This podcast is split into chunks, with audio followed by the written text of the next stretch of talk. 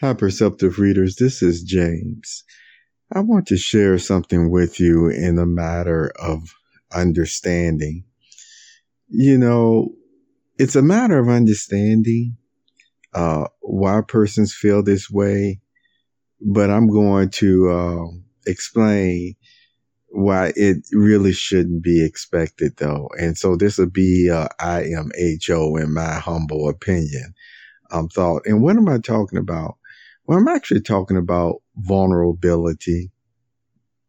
You know, the days that we live in, um, since it's just obvious what we have to deal with. I don't even have to go into all the details because you hear enough of the, um, the meanness in the world as it is.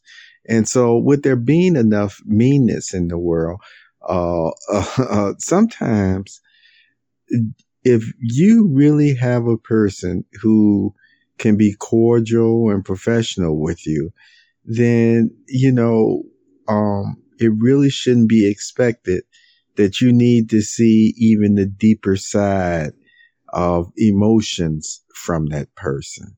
You see, in order to really to know where you stand, because the point is, if the person already showed, has shown uh, consistency with just doing whatever it is uh, in their connection with you, then really, you know, um, some may be very gregarious and some may not be.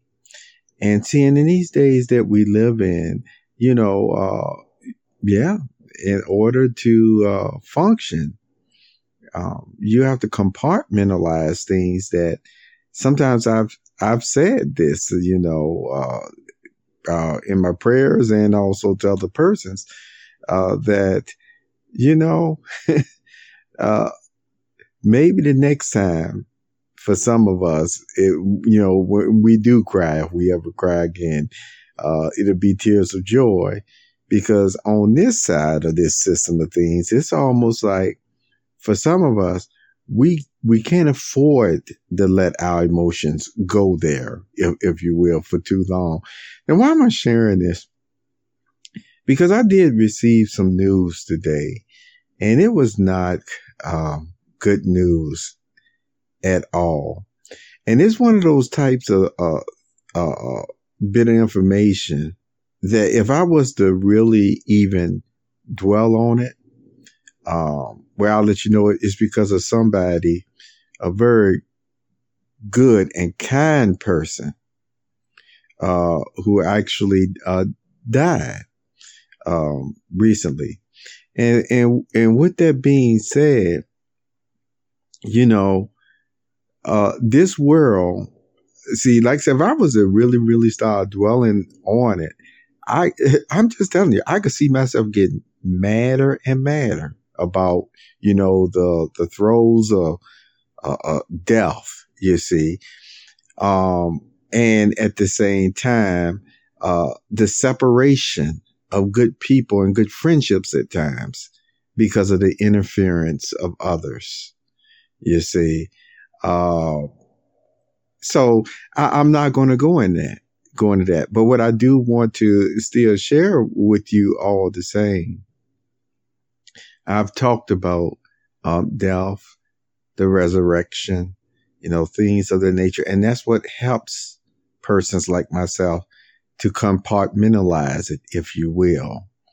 And then um, knowing that there is a hope uh, to actually see that person again. So I just wanted to share with you that uh, these are the days we live in and you know different people they grieve in different ways. They they deal with things in different ways and things of that nature. And and they certainly uh, have some of them have their reasons why they they're like that. And so all you can really do sometimes is not ask for vulnerability.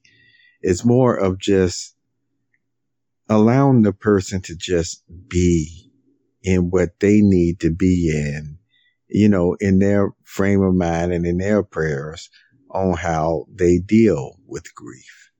Okay.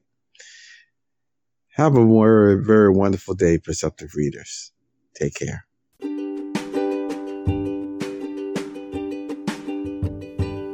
You have just listened to the Perceptive Readers podcast. Remember, until next time, if you read something that encourages you to improve or enhance your life for the better, it becomes your reality.